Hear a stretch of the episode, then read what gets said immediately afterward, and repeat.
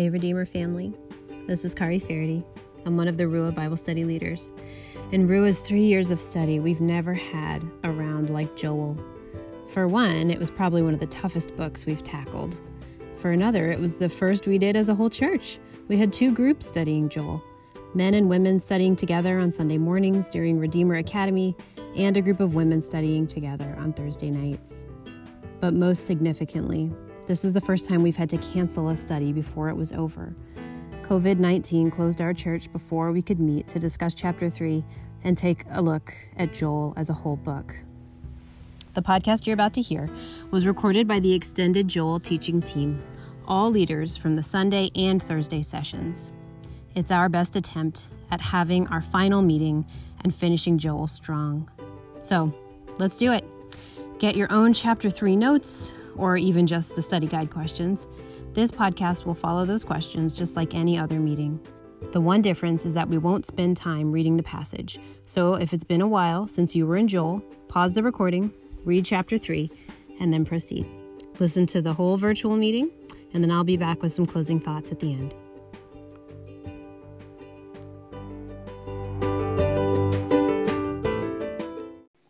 Hey, Redeemer family. This is Kari Faridy coming to you live from my living room, and we are here, the extended Ruah teaching team, uh, for the study of Joel that we had been doing before um, coronavirus took control of our lives and of the study. Um, we are here to record the final meeting for the final chapter, Joel chapter three. Um, I'll let the rest of the team speak up for themselves and say, hey, and tell us guys which uh, which session you were helping to lead. This is Stephen Faraday. I'm also recording from Kari's living room. Uh, and I helped lead Sunday morning. Uh, so this is Laura Icardi, and I was helping lead Sunday morning Redeemer Academy Ruah as well as the women's Ruah. This is Micah Cardi and helped lead on Sunday morning. And I'm Katie Martin. I did Thursday nights. So this was really cool to have the five of us all together in one virtual place to do chapter three together. So with with those introductions, let's get started. Um, would somebody be happy to briefly open our time in prayer? Sure, I will. Lord God, thank you that we are free to to read your word, to talk about your word together, that we have this opportunity, even though we're all separate in different places, that your word spans space and time and distance. And uh, we we pray for just that you will be with us and you will help us to all know you more and know your grace more through Through this time, we pr- and I pray specifically against any technical difficulties. In Jesus' name. Amen. Jesus name. Amen. Amen. Amen. All right, we're going to aim to keep this short and sweet, um, just so everyone at home knows there are kids in the backgrounds of these recordings. If they appear on the scene, sorry, not sorry. You may also hear teacups and pages turning and sheets rustling, but... Um, So basically, it's like any other Ruah meeting, I suppose. So let's That's true. let's dive in. Yes. Okay, team. So let's begin, as we usually do, with question one from our study questions. What is this passage saying? This is the point where we share our uh, paraphrases. So can a couple of us do that for Joel chapter three? I can go. This is Katie. um, I wrote, watch. When I restore Judah, I will judge the nations who terrorized her. Who do you think you are, arrogant nations? Come at me. Give it your best shot. LOL. Watch the sky. Watch the sky go dark and the earth tremble when God roars. This time, repentant Judah is secure. Her fields are ridiculously abundant while her neighbors wither away under God's judgment. I like Love that. It. I can Colloquialisms share. Are on limits. Yeah. I can share mine. It's pretty short. Cool. I did a, a rather high level one. It says, the day of the Lord will hold judgment for God's enemies and safety for his people. The level of judgment will be directly correlated to the evil that earns it, while the level of goodness for God's people will be inver- inversely correlated to that abundant evil, manifesting in abundant grace. Awesome. How did we arrive here in chapter three from chapter two? So I, I feel like this a couple of different things. I saw a transition from judgment on Israel to judgment on the nations. God is freeing and redeeming his people, and there seems to be a shift in the audience.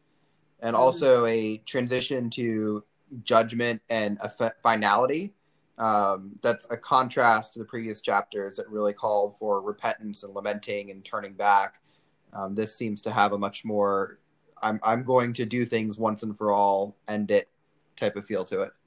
Yeah, I agree. I, I described this chapter to myself as having more of an eventual flavor than the rest of the book has. Mm-hmm. Yeah, absolutely. The big thing that stood out to me is how what the day of the Lord means has significantly changed for Israel because they have repented.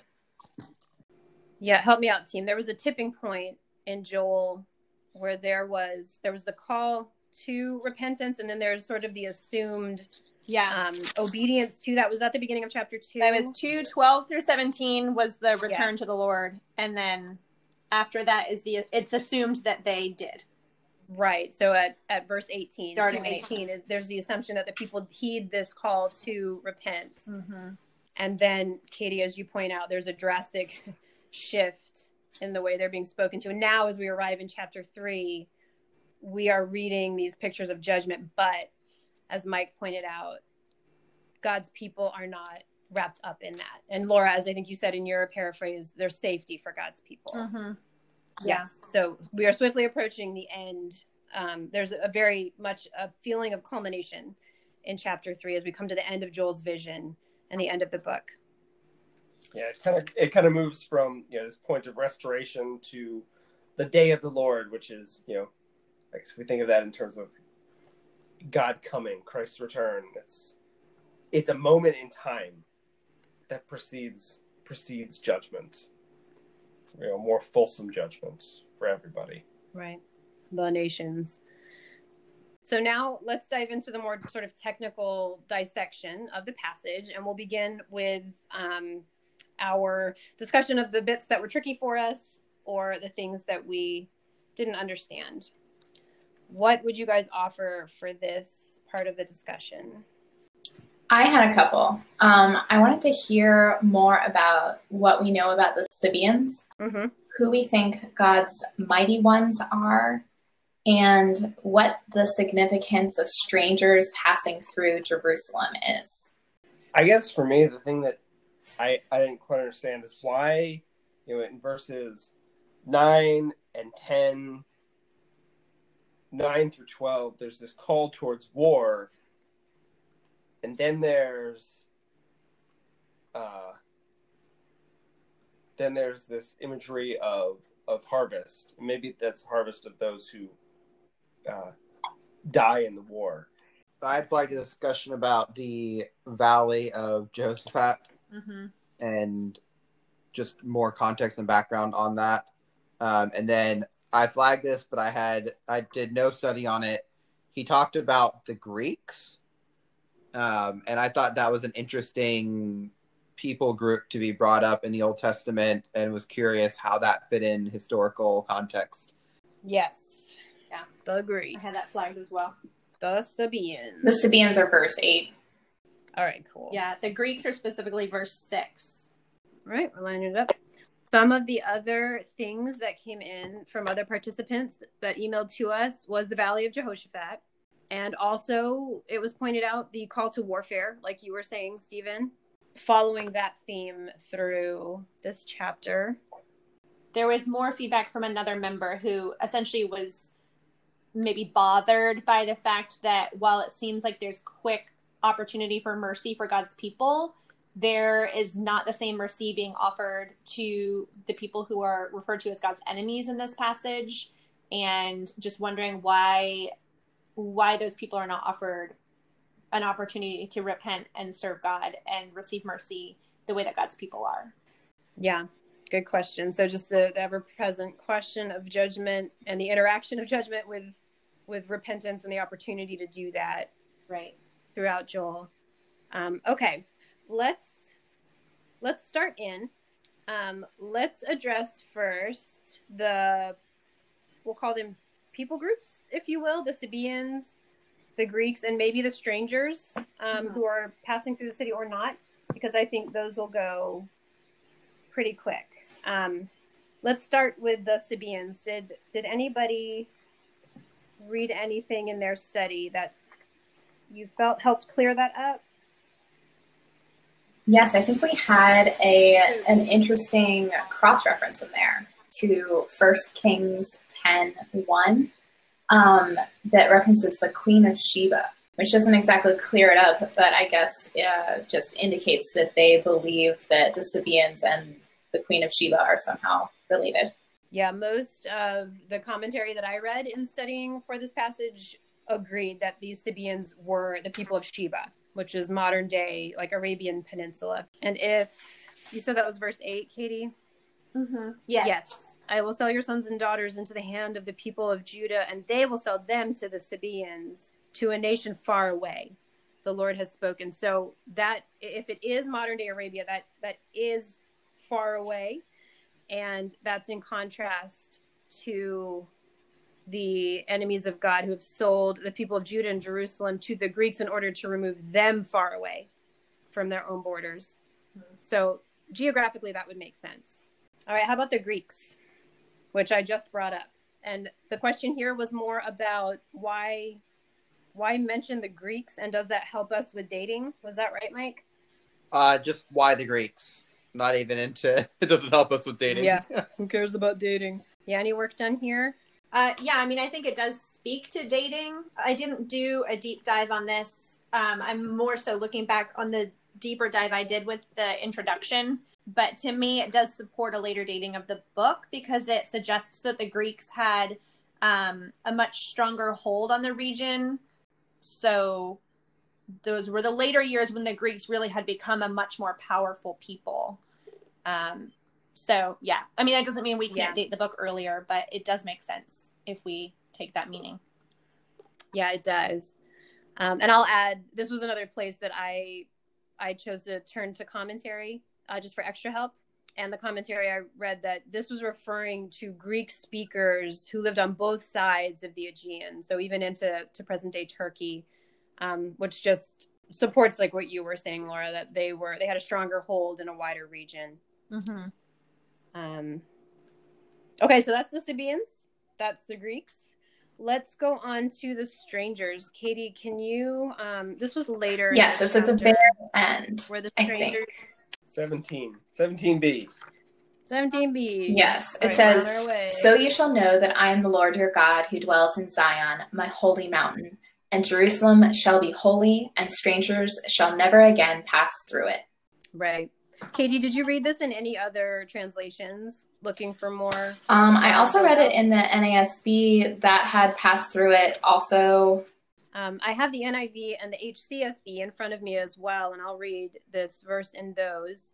Um, N I V says, then you will know that I, the Lord your God, dwell in Zion, my holy hill. Jerusalem will be holy. Never again will foreigners invade her. And then the H C S B, the second part of that verse says, Jerusalem will be holy and foreigners will never overrun it again. So looking at some of these other translations, it seems a little more, um, maybe not violent, but op- oppressive, these strangers, um, rather than the more tame uh, passing through. Um, so this, this lends kind of a flavor of safety. With these strangers not passing through, it gives an idea that um, mm-hmm. Jerusalem is safe as the Lord dwells there. What about cross-referencing? Did anybody dive into that? When I looked at it, it was mostly about Zion and the holiness of Jerusalem, and it wasn't, I didn't catch anything specifically strangery. Well, so there's there were, there's Revelation cross-references that talk mm-hmm. specifically about those who are outside and not within the city by the gates. Um, so I think there's elements of like God's people and not God's people. Um, yes. And there being that separation between those that are saved and redeemed um, and those that are not. Yeah, I very I much I very much read this part as a, it's a future promise, not necessarily for a geographical Jerusalem, but for a spiritual Jerusalem. Mm-hmm. Um, and because of the context of chapter three, it seemed as though, uh, as you said earlier, Kari, it had kind of a, a future flavor, I don't, or an eventual flavor. An eventual flavor, um, yeah. And so I read this verse in that eventual flavor context, that really what we're talking about here is kind of the new heaven and new earth, the new Jerusalem that will exist at the end of the ages when Jesus has returned and restored everything the way it should be. Um, and in that case, people who don't belong won't be there. There's a um a cross-reference in Zechariah fourteen twenty-one that um I actually think connects to the Gospels in an interesting way. Uh, the Zechariah passage reads, "And every pot in Jerusalem and Judah shall be holy to the Lord of hosts, so that all who sacrifice may come and take of them and boil the meat of the sacrifice in them. And there shall no longer be a traitor in the house of the Lord of hosts on that day." And that reminds me of uh, when Jesus clears out the temple of all the people trying to profit off of the worship, um, and lends just kind of this yeah. tone of these strangers or merchants like cheapening the holy things, or like not, maybe not cheapening them, but like not giving them reverence, not treating them as holy. Yeah, yes. That's traitor with a D. Yes. Not a T. Oh yeah, for the listeners. Yeah, for the listeners. But even more so, I mean, with that cross-reference, it's, you know, they're moving from a place where you have specific vessels for sacrifice, for boiling of the sacrificial meat, for those things. Everything becomes holy, you know, moving moving away from the priesthood to a broader sense of priesthood among all of God's people. Yeah. Yeah, I think we're we're tugging at a couple of themes here. It seems like the idea of, maybe we could call it cleanness or purity, that will be the the only state of existence when Christ has gathered his people to his city, um, as well as the safety that will necessarily exist there, because everything um, everything bad will have been done away with. Um, I, I am fully in the camp that this is a more eventual promise, and this is describing that restored state at the end of things. Yeah. Well, if there if there aren't more thoughts on that, can I move us on? Absolutely. Yes, please do. All right, let's do it. So this appears a few times. Um, help me out, team. It appears in verse one, verse twelve, and then you could argue it's back in verse fourteen, where it's yeah. called the Valley of Decision. And is that it? That might be it. Yeah. Okay. So what's going on there? Um, one of, one of our participants sent us this question. What is the Valley of Jehoshaphat? Just simply that. So I think that's a fine way to phrase our discussion here. What is it, guys? Yeah. Did anybody dive here in any of those verses or in the combination of work for those verses? What did you guys come up with? Um, I found a definition that Blue Letter Bible had that said it was a symbolic name of a valley near Jerusalem, which is the place of ultimate judgment. Maybe the deep ravine which separates Jerusalem from the Mount of Olives through which the Kidron flowed. Well, H C S B, uh, and that's Holman Christian Standard Bible, has a footnote for Valley of Jehoshaphat that says, um, it just has an equal sign and says, "The Lord will judge," like right after Jehoshaphat. So um, I think that Jehoshaphat means, as many names in the Bible have a meaning, it means the Lord will judge. And so the valley would be like the place where the Lord judges. Um, so to me, it didn't necessarily have to correlate to a specific geographical location. It was more so um, more like a state of being or a state of happening. Um, so that's how I read it. Yeah, I, I read it the same way. And then um, the the context put together with I, every translation I read had some kind of note explaining that Jehoshaphat means something like the Lord will judge.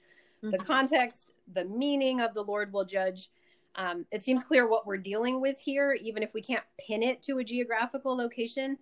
But it does seem like this is referring to a pointed time of judgment more than a, a place on a map. So all this together, I come down on the side of the Valley of Jehoshaphat being more figurative, more attached to the act of judgment that God is going to perform at the end of times than a, a place on a map. That's, I mean, that's exactly what I would say. Yeah, sounds good to me. That's how, that's how I saw it too. Cool. All right. Well, the list was not terribly long for Joel three. The remaining item is the imagery of war. How do you guys see war functioning in this chapter? What is it being applied toward? And I'm, I'm trying to cast a wide net here so that if there's anything specific from anywhere across the whole chapter where there was cross-referencing or work in other translations that you did, I just I want you to be able to share it now. Mm. So, so go ahead. Let's talk about war. I will note that um, all of the things that God is paying these nations back for are acts of war against Israel. That is true. Those are the things listed in the right. Yeah, taking away possessions, selling people, um, taking land that's God's land. I, I'll say that I noticed w- war has been kind of a theme throughout, Joel. In chapter two, we saw that God had an army, um, and it seemed to be an army that was coming to perform his judgment. And so it, it doesn't seem strange to me to arrive here in chapter three and be hearing more about warfare. Yeah. Um, to be seeming to receive this picture of God through war judging the nations. It seems cohesive with the rest of the book of Joel that I would read these things. I agree. Mm-hmm. But it's interesting that he called, it appears to call all the nations. You know, it's not, he doesn't just call his people to war. He calls everyone. Well, I think the the calling to war isn't to actually fight. Like the calling to war is like, come all to the same place to receive judgment. It's kind of like come all to the same place to like stand off with God is how I read it. Yeah, that that's how I read like, it. Like come take a basically. Yeah, come and get what you deserve. Yeah.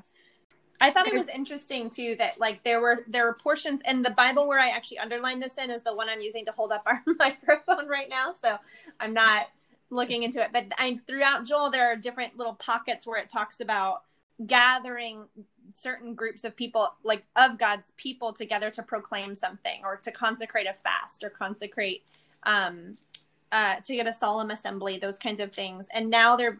Now it's not just God's people, it's all the nations. And they're not consecrating a fast, they're consecrating a war. And I just thought it was a really interesting, um, that, he, that he's, he uses a lot of the same language that he's been using throughout Joel now to uh, call the people together for not fasting, not mourning, not lamenting, not even repenting. But like now it is time for the rubber to meet the road. Like now it's time for the consequences of everything to happen like once and for all in that eventual end timey kind of way.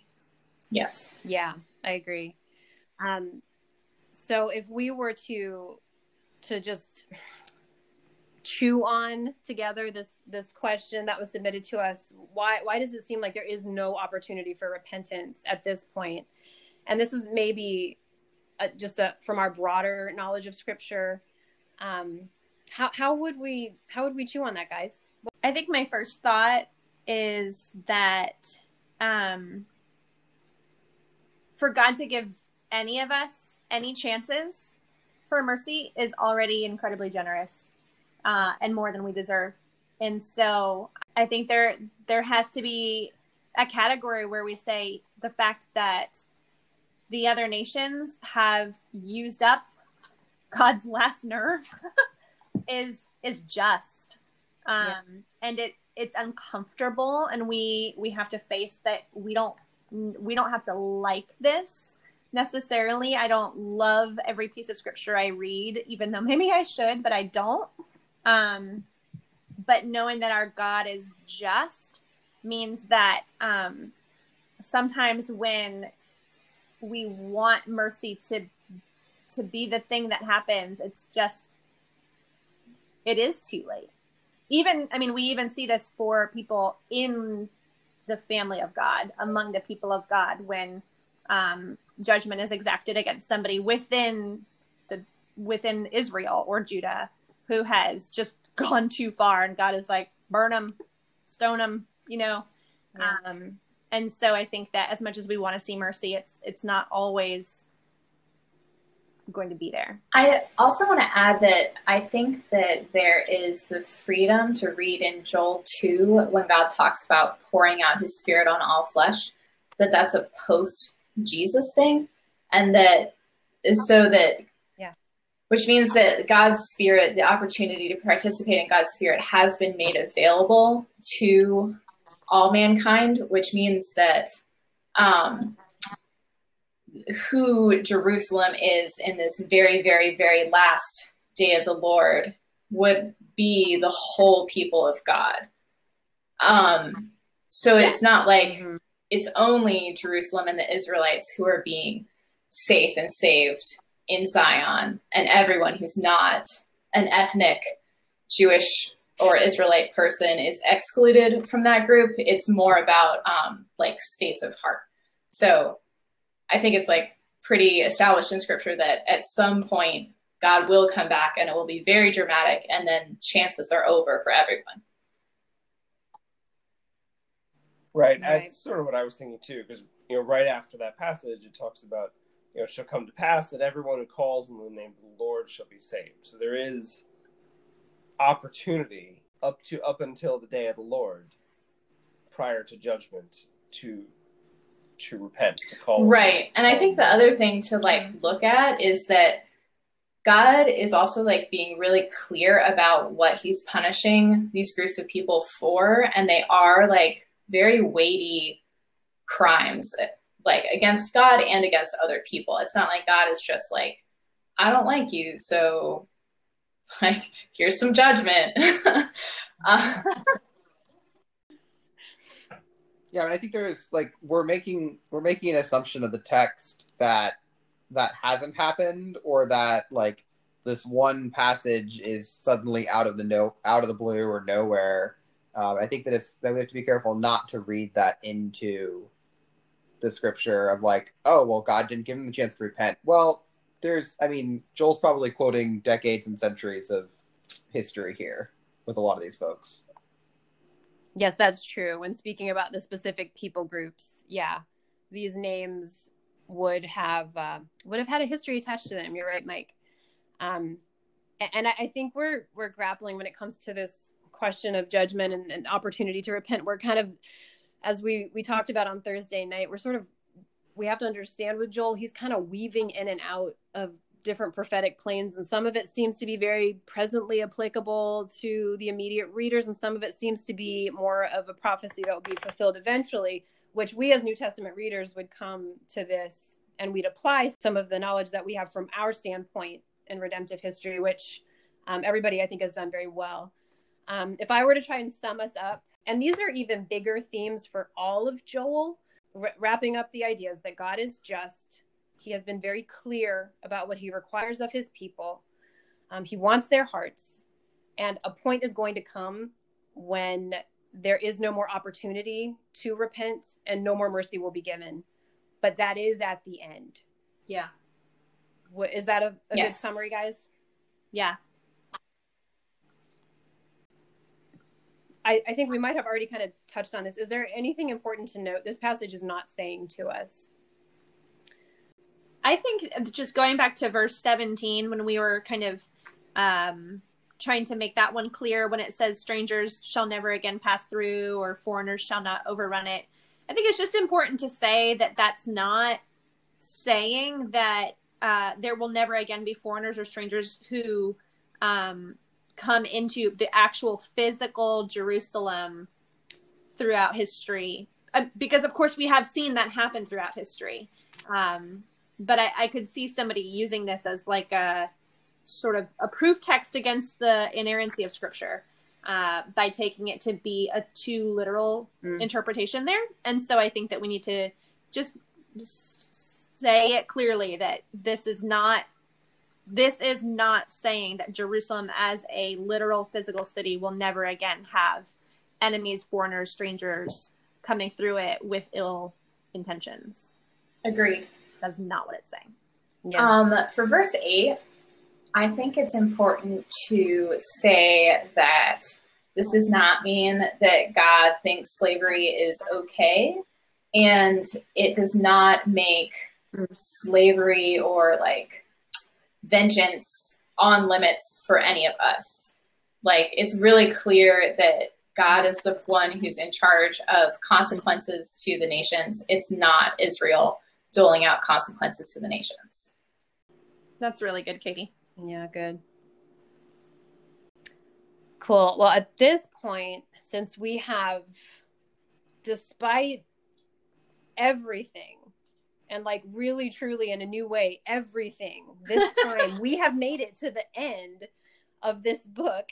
And since we have, um, as we come through our study guide questions, um, five, six, seven, learning about God, ourselves, and thinking about our response to what we read, I want to not only hold this down to chapter three, but I want to open it up to all of Joel. Mm-hmm.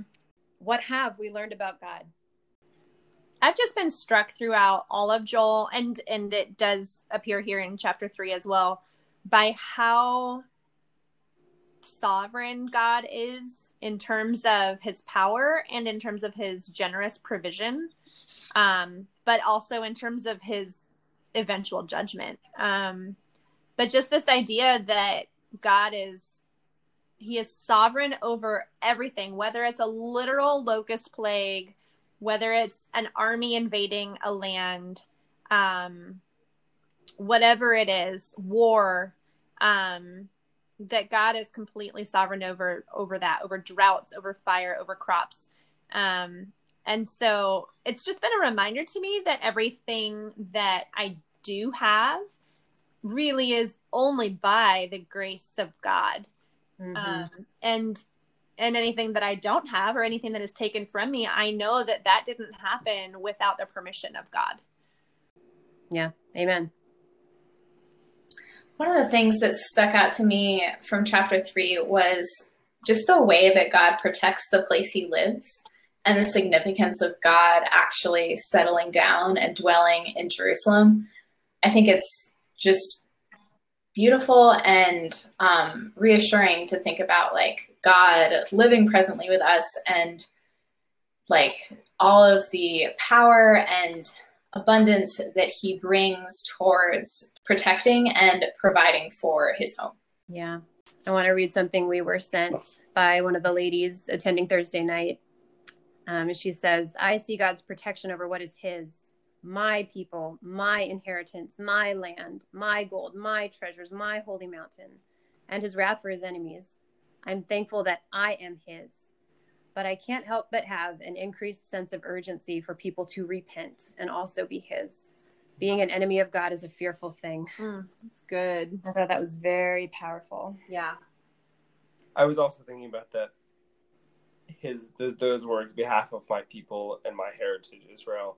And and thinking about the fact that Israel did nothing to deserve to be God's heritage. Like, you think all the way back to the genesis of this nation, it is God's choice of one man to make a nation out of him. This man did nothing, you know, we're not told that he did anything to earn this. It is, it was all God. And that extends forward through time to, to the nation of Israel, and then more so to us. You know, we, we become God's people and his heritage, but out of nothing we have done ourselves. The only thing he requires of us that we see throughout Joel is repentance and turning to him, which is, you know, the fact that he overlooks our sin and our un- sort of our unworthiness, and all he says is just basically just say you're sorry and follow me. Right. Right? He doesn't require us to like make up for anything or to earn anything. Um, is incredible. Yeah. Yeah. Here's a, another thing we were sent is just the simple words. God initiates justice. He also initiates forgiveness. Yeah. And that seems, that seems a good banner over mm-hmm. the book. So we've seen that over and over through Joel. Um, those things about God. So maybe in relation to that, which we know about God from Joel, or things that we have just had exposed about ourselves as we've read. Let's move on to learning about ourselves now. What have we learned about ourselves as we have read Joel? But I think there's uh, a constant reminder of the seriousness of sin and what it can lead to, both in um, short-term consequences, consequences and judgment, uh, whether it's, you know, loss of crops and good things, um, or the reality of the eternal judgment in chapter three, and just the importance to realize, you know, thankfully in, in our state that we've been justified from that and don't have to uh, face the finality of it in chapter three. Um, but even just the day in, day out in, you know, more kind of thinking about like what the Israelites uh, faced in, in one and two, um, that there are consequences to it and that need to be aware of it, need to repent of it, need to run far from it, mm-hmm. um, and realize that there are consequences for it. Um, you know, maybe, maybe direct, maybe indirect. Uh, if nothing, it creates, you know, a separation from God in the moment and just the need to yes. confess and repent from it.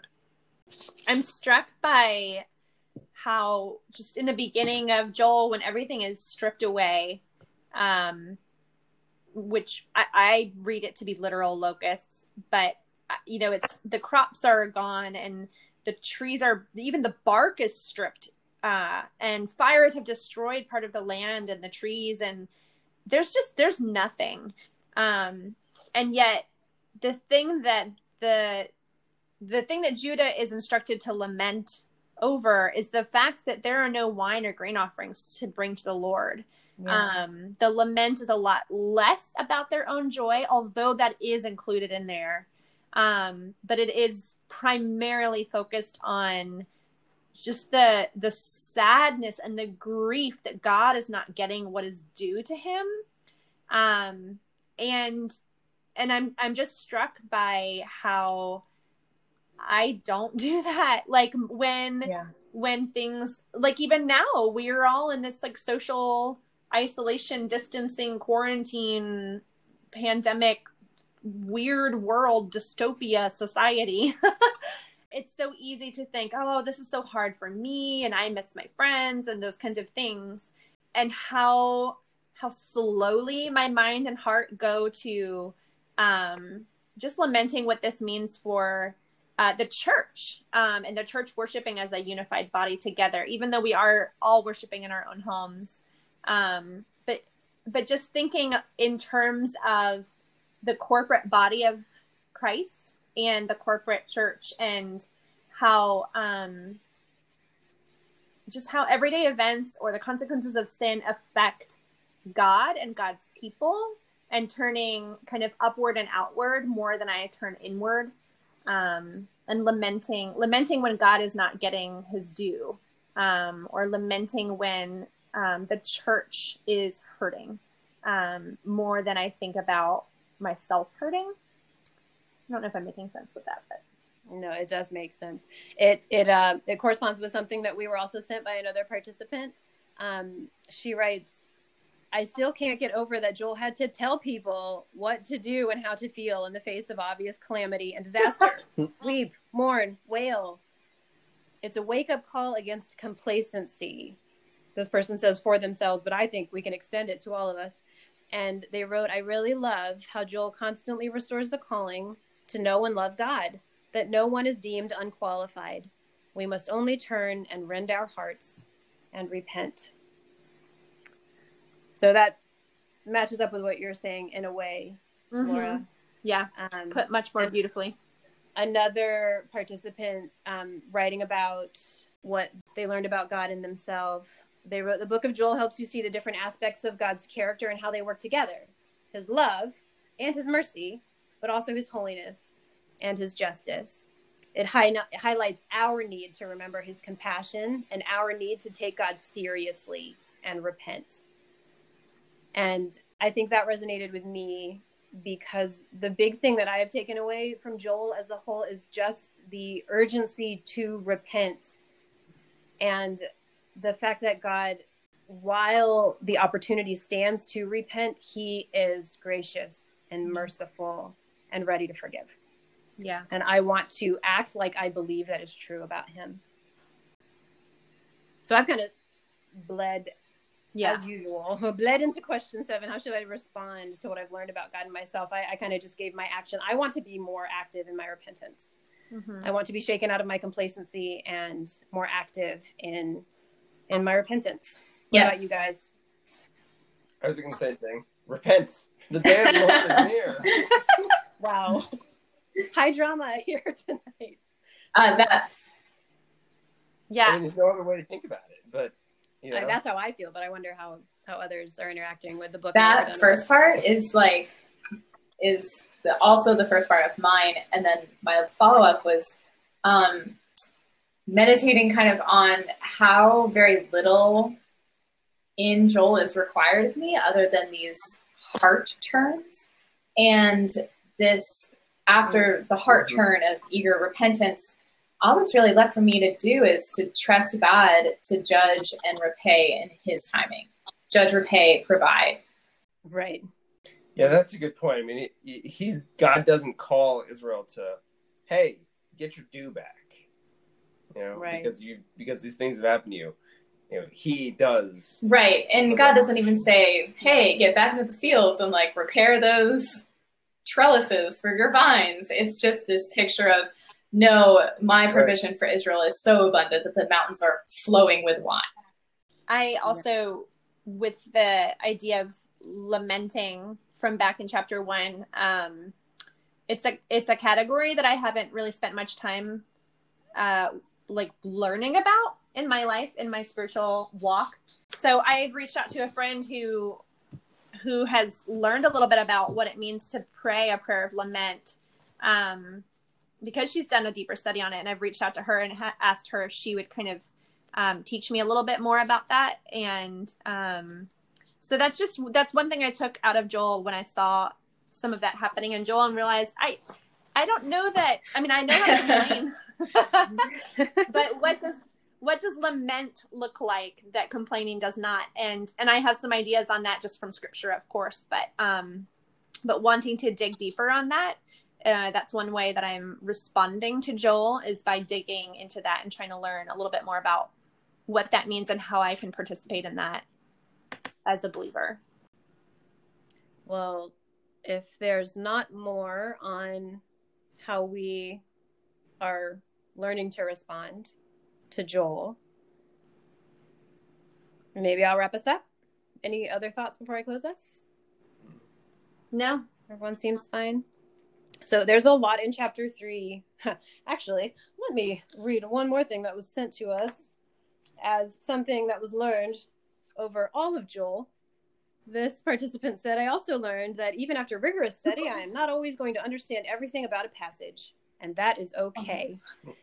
Amen. There were some confusing parts of Joel, and there were some confusing parts of chapter three, but I found that I was just heartened greatly by hearing the very final phrase, the Lord dwells in Zion. And I want to close this with that, because that idea, if God has moved in to Zion, if he is living in Jerusalem, he is with his people. And as Katie talked about, Jerusalem, I believe, I agree with her, is extended to all of God's people, all who've put their faith in Jesus. And this means that all the promises throughout Scripture are coming to a consummation. And it made me think of Revelation twenty-one three. So I'll just read that, and then I'll pray to close us, and that will be our study for Joel. Revelation twenty-one three says, I heard a loud voice from the throne saying, Behold, the dwelling place of God is with man. He will dwell with them, and they will be his people, and God himself will be with them as their God.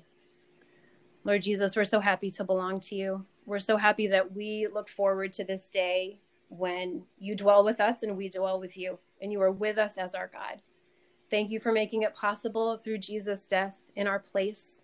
Please help us to learn to lament. Please help us to rend our hearts before you and repent of our sin. And please help us to um, rejoice in all that you have done. Um, please make us ever more ready for that day, Lord God. Thank you for the book of Joel. Thank you for this study. Thank you for technology that has let us complete it against all the odds. In Jesus' name, amen. Amen.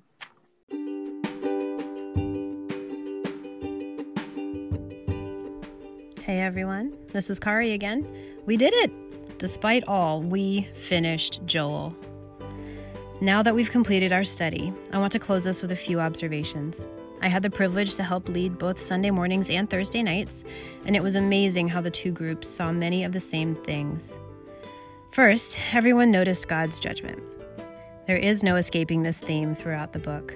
We saw clearly that God is just. He takes sin very, very seriously, and we should as well. But everyone also noticed that God calls people to repentance and that He is merciful and ready to forgive. Everyone rightly took these two aspects of God's character and saw how it pointed to Christ. God hasn't changed. He still is completely just. He still calls us to repent of our sin and still shows mercy. But He now does this through faith in the once-for-all sacrifice of Christ in our place, rather than the perpetual sacrifices brought to the temple in Joel's day. As we discussed in this meeting, Chapter three, though intense, is a final picture of God rising up in protection of His people. Church, through Jesus, this is our future. Blessed, gathered in, and secure, with God dwelling among us. This is cause for rejoicing. So, as we close out this study, brothers and sisters, I invite you to be diligent in your repentance. Take your sin as seriously as God does. But also, remember that God is ready to forgive, and a day is coming when Jesus will return, and we will be with God forever. This is reason for great rejoicing. Thanks for studying with us, Redeemer. I hope to be with you all again in person very, very soon.